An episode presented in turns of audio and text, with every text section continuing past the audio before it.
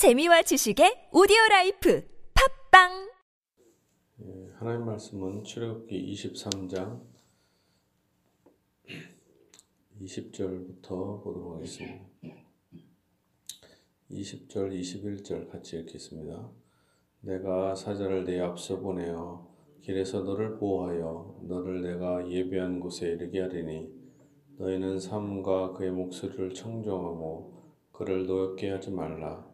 그가 너희의 허물을 용서하지 아니할 것은 내 이름이 그에게 씀이니라. 아멘.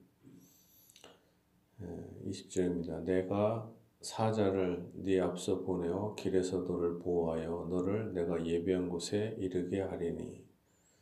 지금 이스라엘 백성이 이제 가나안에 애굽 땅을 떠나서 가나안 땅으로 이제 향하고 있습니다. 근데 하나님께서 말씀하시기를 이스라엘 백성들 앞에 사자를 먼저 보내서 그들을 보호하고 그 가나안 땅, 축복의 땅으로 인도하겠다. 이렇게 얘기를 합니다.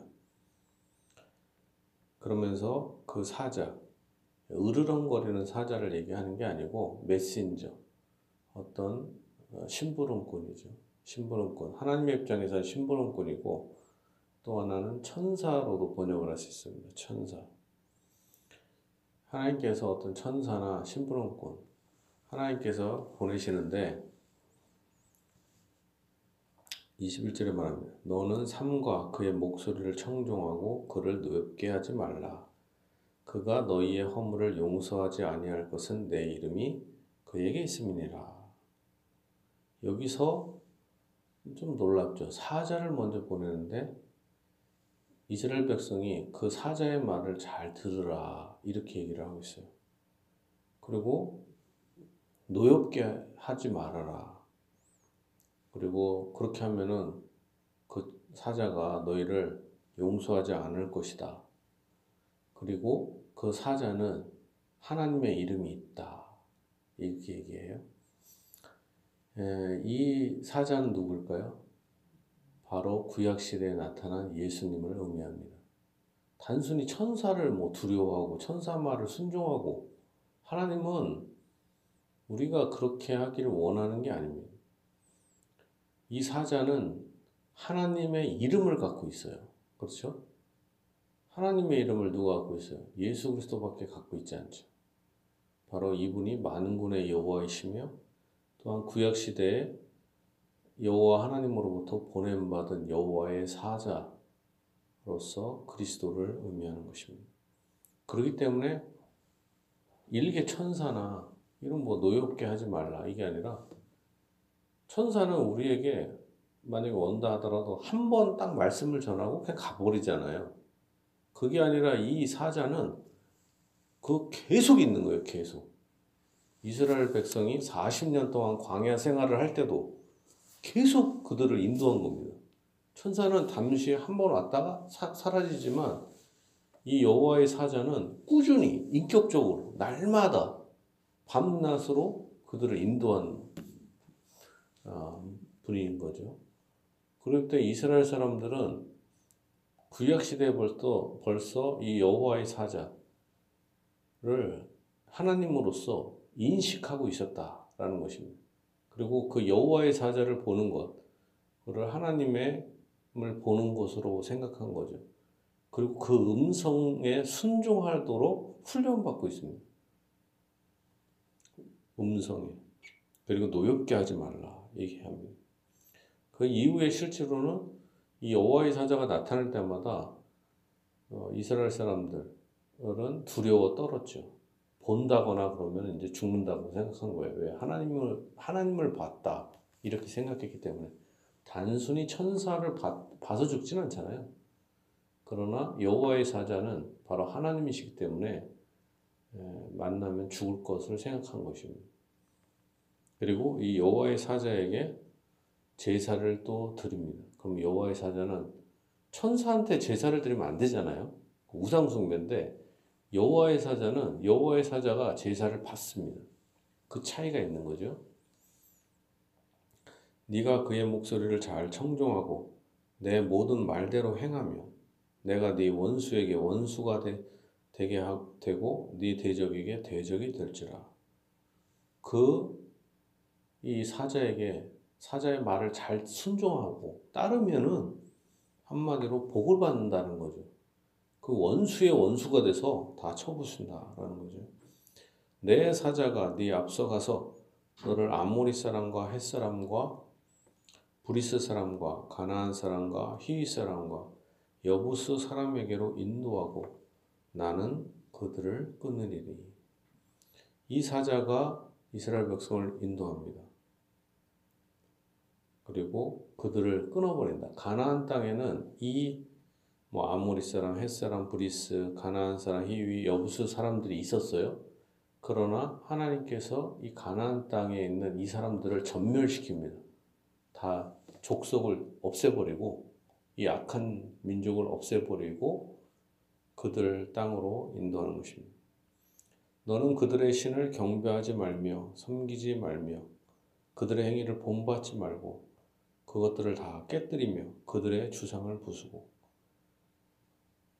하나님은 이 우상 숭배를 철저히 파괴하기를 원하는 것입니다. 이 가나안 민족들이 하나님께 심판받은 이유는 두 가지죠. 크게 하나님에 대한 예배가 없고 우상을 섬겼다는 것. 또한 우상을 섬기는 자에게는 윤리적인 타락이 있다. 이 두 가지가 어, 같이 가는 겁니다. 하나님을 예배하지 않는 민족은 이웃을 사랑할 수가 없어요. 그렇기 때문에 비윤리적인 것입니다. 하나님을 섬기는 민족에게 하나님께서 복을 주실 뿐만 아니라 거룩한 나라로서 윤리가 확립이 되는 것입니다. 윤리가. 옛날에 무슨 조선시대나 옛날에 무슨 여자가 하나님을 섬기지 않을 때 여자의 인권이 있나요? 뭐 딸만 나와도 괴롭힘 당하잖아요. 그렇죠? 얼마 전까지만 해도. 하나님을 섬기지 않는 민족은 이렇게 그 여자들이 상당히 고통받고 아이들도 업신여김 받고 그러나 하나님을 믿음으로 이제는 그것이 공평하게 사랑받는 자녀가 된 거 아닙니까? 하나님을 섬기는 민족에게 하나님께서 복을 주십니다. 그리고 전체적으로 진정한 인권이 확립되는 거죠.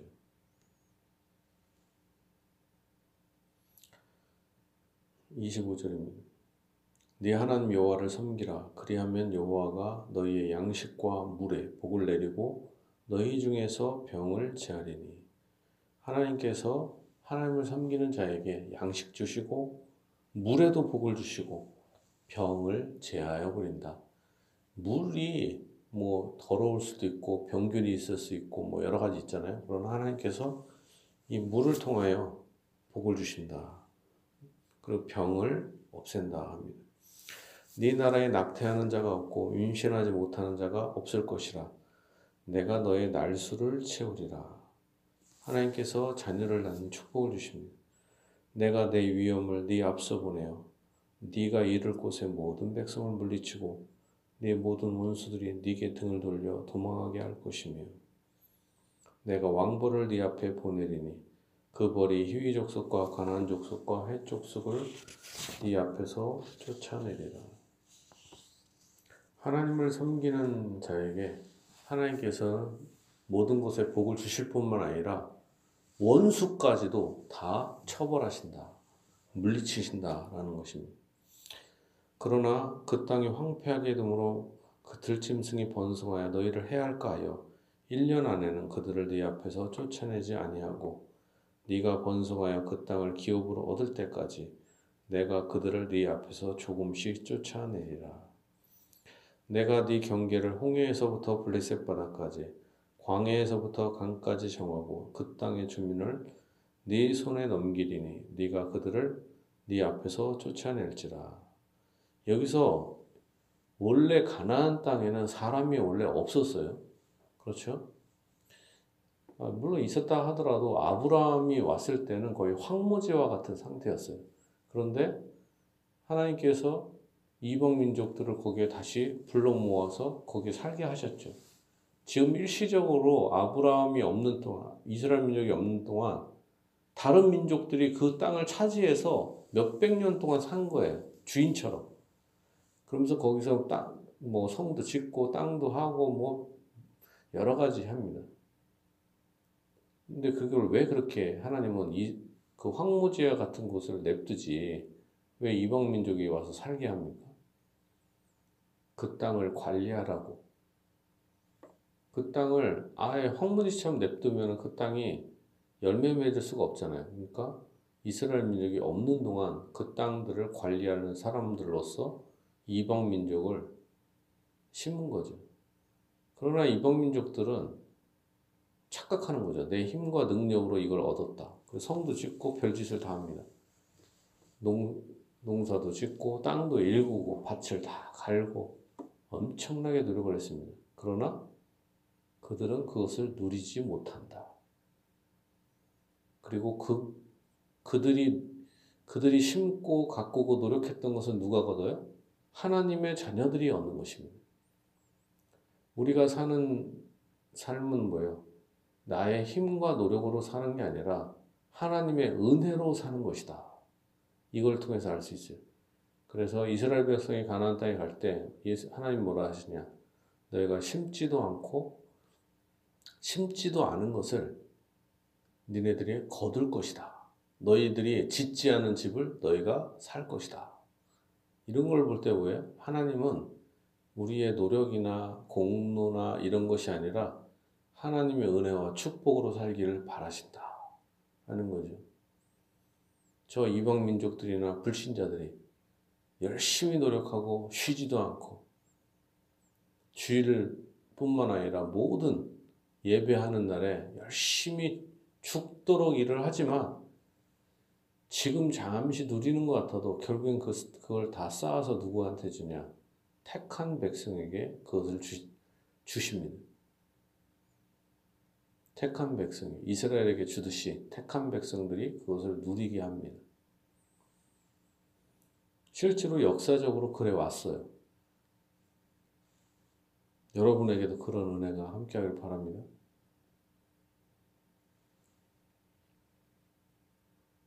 그리고 그들을 쫓아내는 것도 한 번에 다 전멸시키는 게 아니라 그러면은 이스라엘 민족이 거기를 관리할 지금 아직 힘이 없잖아요. 그러니까 그들을 쫓아내도 조금씩 조금씩 쫓아내는 거예요. 그래서 그 땅이 황폐하지 않도록 하나님이 참 놀랍죠. 싹 다 전멸시키고 해, 그 해야 되는데 그러면 이게 전국이 황폐화되잖아요. 전쟁 때문에. 그러니까 그들을 조금씩 조금씩 계속 줄여나가는 거죠. 아이도 점점 줄여나가면서 점점 점점 죽어나가면서 이스라엘 백성이 그 땅을 가득 채우면서 땅에 열매들을 다 따먹게 하시는 거죠. 여러분의 축, 가족과 일생에 이런 축복이 함께 하기를 바랍니다. 조금씩 조금씩 하나님의 은혜로 여러분의 가업과 사업과 직장과 모든 것에 이런 축복을 주시길 바랍니다. 우리의 인생은 우리가 가는 게 아니라 하나님이 뭐라고 합니까? 내가 네 앞서서 사자를 보낸다. 그 원수들을 쳐부실 것이고 또한 물에도 복을 주고 모든 것에 복을 준다고 하지 않습니까? 하나님이 다 하시는 거죠. 하나님이 하시는 것입니다. 너는 이 32절 너는 그들과 그들의 신들과 언약하지 말라. 그들이 네 땅에 머무르지 못할 것은 그들이 너를 내게 범죄게 할까 두려움이라. 네가 그 신들을 섬기면 그것이 너의 올무가 되리라.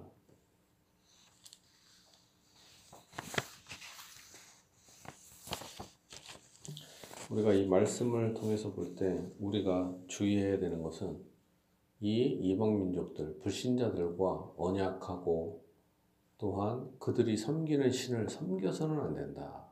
섬기면 올무가 되고 고통을 받게 됩니다.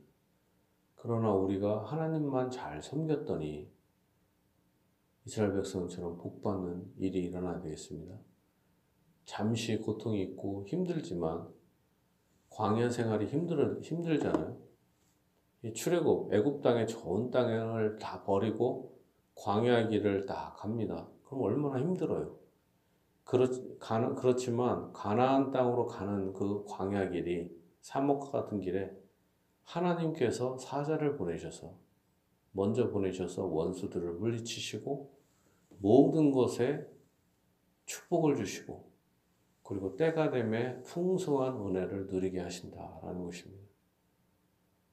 진실로 우리에게는 벌써 가나안 땅을 얻은 거예요. 어디에 있어요? 저 천국에 있죠. 그리고 어디에 있어요? 우리의 마음에 있습니다. 그리고 또한 하나님께서 때가 되매 우리의 믿음과 우리의 분량대로 점차 점차 축복을 베풀어 주실 것입니다. 이 은혜가 이 은혜와 축복이 여러분의 일생에 가득 넘치기를 예수님 이름 축복합니다.